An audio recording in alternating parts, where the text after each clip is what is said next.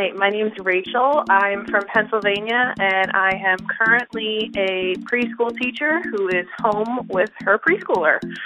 Uh, tip that helped yesterday, we found that one of the best things that we did was we went for a walk with a dog, and we called it a letter walk, where we had to find different signs outside and find letters on the signs. So we searched for the letter A and the letter L because my daughter is obsessed with the letter L currently. Good luck to all the parents who are home with their young ones. Hopefully, you're not watching too much TV. Have a good one. Today's update is about how to use this situation to set good mental habits instead of creating or adding to unhealthy ones. I couldn't have said it better myself, Dr. Jud.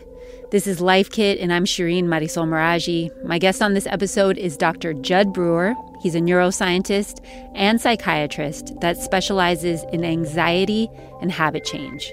I'm so anxious right now, I'm having a hard time sleeping and eating and maintaining a healthy relationship with my husband. And I don't want to list all the bad things that we have to worry about these days because you know what they are, and you're probably just as anxious as I am about all of this. But what I do want to do is provide you and me a way to find a moment of peace.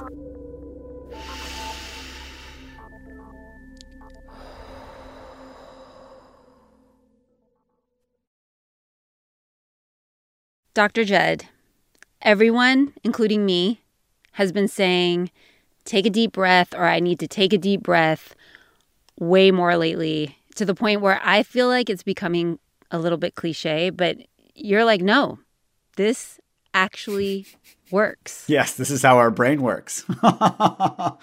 you know, fear is a normal adaptive response, but fear plus uncertainty makes our brain spin out in anxiety. Mm-hmm. And the best way to get our physiology calmed down and our thinking brain back online is literally to take a deep breath you know, if we can understand why fear is a helpful adaptive response, we can understand how taking a deep breath can help. And, you know, a simple example would be, you know, fear helps us learn. So if we step out into the street, we almost get hit by a car. We step back onto the sidewalk, and that fear response says, "Hey, you know, remember to look both ways before crossing the street." Right. You know, why why do we get all revved up? Well, we get revved up when the newer parts of our brain, the thinking and planning parts of the brain, don't have accurate information and they start spinning out in these what if worry loops. You know, what if this happens? What if that happens? So if we can notice that we're starting to spin out, step back and see, oh, this is my brain just trying to get control where there's, you know, there's uncertainty. Oh, let me try taking a deep breath or just you know feeling my feet as a way to ground myself in my direct experience. And can i see if that can help me literally calm my nervous system down so i can get my thinking brain back online? You've talked about how the prefrontal cortex in our brains needs very clear information. And we're in a place right now where you know information is coming at us uh, from various angles and then it changes really rapidly. So, what's going on there in that prefrontal cortex while all of this is changing? yes. Well, sometimes there's a, not a lot of not a lot going on in the prefrontal cortex. so if we are you know, if we are afraid, so let's say we're anxious and let's add on top of this uh, we go maybe we go on social media to try to uh, get information, but in fact, people are just saying, "Oh, this is happening. No, this is happening. No, this is happening," and nobody really knows what's going on. That actually makes our prefrontal cortex shut down, and we, as we start to panic we can actually catch something that's even more contagious than a virus, which is, uh, you know, panic and fear. So that can actually spread through social contagion, which is simply the transmission of affect or emotion from one person to another. Mm-hmm. You know, where you can you can catch a virus from somebody by being near them. You somebody can sneeze on your brain from anywhere in the world. we can also see this playing out not only on social media, but when we say go to the grocery store. So somebody goes to the grocery store with a list of things to buy then they see somebody, you know, hoarding toilet paper. Let's use that as an example. So suddenly they their scarcity brain kicks in and says, "Oh, maybe I'm not going to have enough toilet paper even though they probably have enough at home." And so they run to the toilet paper aisle and buy all the rest of the toilet paper. Then somebody sees them when somebody else walks in the store and they think, oh no, there's a run on toilet paper. So this scarcity mode kicks in and can also spread panic and fear through social contagion as well. Mm-hmm. It's also just people trying to control this situation that we absolutely have no control over, right? Like I'm just cleaning everything that I can get my hands on. I'm ne- never stopping. Um, it's making me feel like I have some sort of control over everything. Um, is trying to control things in the way that we can helpful? well, it depends on what we're doing. so if we're if we're afraid or panicked and we we try to control things, we're going to actually fall back on old habit patterns. Hmm. And so, for example, if our habit pattern is to clean, we might start cleaning obsessively in a way that's not helpful. It could use up cleaning supplies. It could, you know, do other things that aren't going to actually prevent the spread of contagion. We start cleaning our house and nobody's been in our house for a week. The likelihood that, you know, something infectious is going to suddenly magically show up on our countertops is pretty low. So here, if our brain is anxious and our thinking brain is offline, the likelihood that we're going to have any wisdom show up there is pretty low. So again, it comes back to grounding ourselves and then asking ourselves, okay, what am I about to do? Is this actually helpful? So, for example, in in my psychiatry training, I learned this great phrase: "Don't just do something, sit there." Which is, you know, play on the "don't just sit there, yeah. do something." But the idea is, if I'm sitting with a patient and they're anxious, I could catch their anxiety through social contagion. I become anxious and then I try to do something to fix them to make myself feel better. Mm. When in fact, the best thing that I could be doing is simply sitting there and listening to them. And I think that's that applies mm. to all of us. Yeah, you know, I mean, all of this feels simple um, and fairly easy, like taking deep breaths, feeling your feet. But how do we make this stuff into a habit? That's a really good question. So, there's this phrase short moments many times. If somebody's going to create a habit of anything they need short moments of repetition and they need to repeat it over and over and over. So it's not just about trying to force ourselves not to check the news. That actually fails. You can't think your way out of, of a bad habit. Mm-hmm. but we can tap into the strongest parts of our brain which are these reward-based learning parts.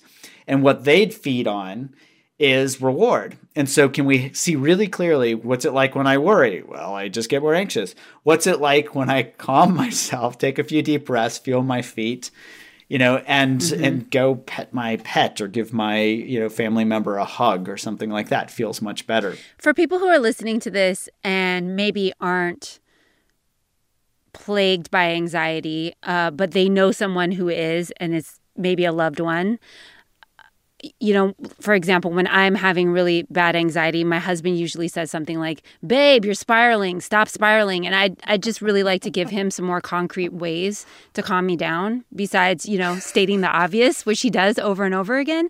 So yeah, so so for people who are listening to this that are like my husband who live with somebody who is incredibly anxious, what can they say to that person to help them? Or what can they do for that person? I love this. Wouldn't it be great if we could just somebody could just tell us to relax and then we'd relax or tell us to stop worrying and then we'd stop worrying? That's not how our brains work. Exactly so that's the first thing i would I, the advice i would give them is hey i know you mean well but you trying to tell me to stop being anxious actually just makes me more anxious and so so they can potentially stop doing that. Yep. The other thing so once they once they can help with that piece is they can step back and maybe ask a question like oh what do you need right now? And then it can help us self-reflect and be like huh i'm feeling anxious. Hmm. what what do i need? Am i worried about mm-hmm. the future? I really like that advice. I'm going to make him listen to this. Nico I'm talking to you. Um, getting back to the don't just do something, sit there. I'm wondering how are you talking to people um, to make them feel better about just sitting at home, about staying at home? What are you telling people to make them feel empowered when they're not allowed to leave the house, basically? Two pieces that I'm seeing here are guilt and shame. So, guilt is feeling like, oh, we should have been doing something or we could be doing something when everybody else is doing something, which can then lead to shame uh, about ourselves. So, guilt is about a behavior, shame is about ourselves. Mm. Oh, I should have done something. Oh, I'm a bad person because I didn't do it. There's guilt and shame, that one two punch. So, I think, again, the first place here is to recognize, oh, what's going on here? Am I feeling guilty? Am I feeling shame? is that leading to a shame spiral where I'm beating myself up and then just, you know, going down a rabbit hole? Well, again, this makes our thinking brain go offline. We tend to do things not helpful when our, when we're not thinking. So can we start by grounding ourselves, seeing what our mind is doing, step out of that process so that it then helps us be able to think and say, okay, wait a minute. The best thing I can be doing is staying home right? Because that's what's going to stop the spread of this virus. And, you know, running out there and trying to do something could actually make this worse. So even just stopping and, and, and saying to ourselves, wait a minute, what's it feel like for me to be doing the right thing? Because this is the right thing to be doing. Oh, I'm actually helping. Oh, that helps me step out of that shame spiral. That also brings our thinking and creative brains back online. So we can then ask, oh, well what what you know what skills and talents do i have where i can be helpful you know for me as a psychiatrist i'm probably not you know the best person to be in the icu intubating patients you know i haven't done that since residency but you know maybe this is why i'm putting out youtube videos because that's where i can be helpful and also not literally not spread contagion that way that's great you mentioned that you're doing these YouTube videos because that's your way of helping and you're calling them coronavirus anxiety updates. And I've watched them. You always end with something uplifting or calming, something that your viewer can think about that will help make them feel better. And sometimes it's a page or two from a children's book, sometimes it's poetry. And I thought because it's poetry month, um, maybe you had a poem on hand that will help people listening to us right now. I'd be happy to read something. So, one of my favorite poems is by the sage and, uh, and poet Rumi. Uh, it's called The Guest House. Many people may be familiar with this. So, I'll just read this one because I love it. This being human is a guest house. Every morning, a new arrival. A joy, a depression, a meanness, some momentary awareness comes as an unexpected visitor Welcome and entertain them all, even if they're a crowd of sorrows who violently sweep your house empty of its furniture. Still, treat each guest honorably. He may be clearing you out for some new delight. The dark thought, the shame, the malice, meet them at the door laughing and invite them in. Be grateful for whoever comes because each has been sent as a guide from beyond. That is so perfect. Yes. So, can we greet anxiety? Can we greet our fear? Can we greet our self judgment? Can we greet any of these emotions and welcome them in so that we can learn from them?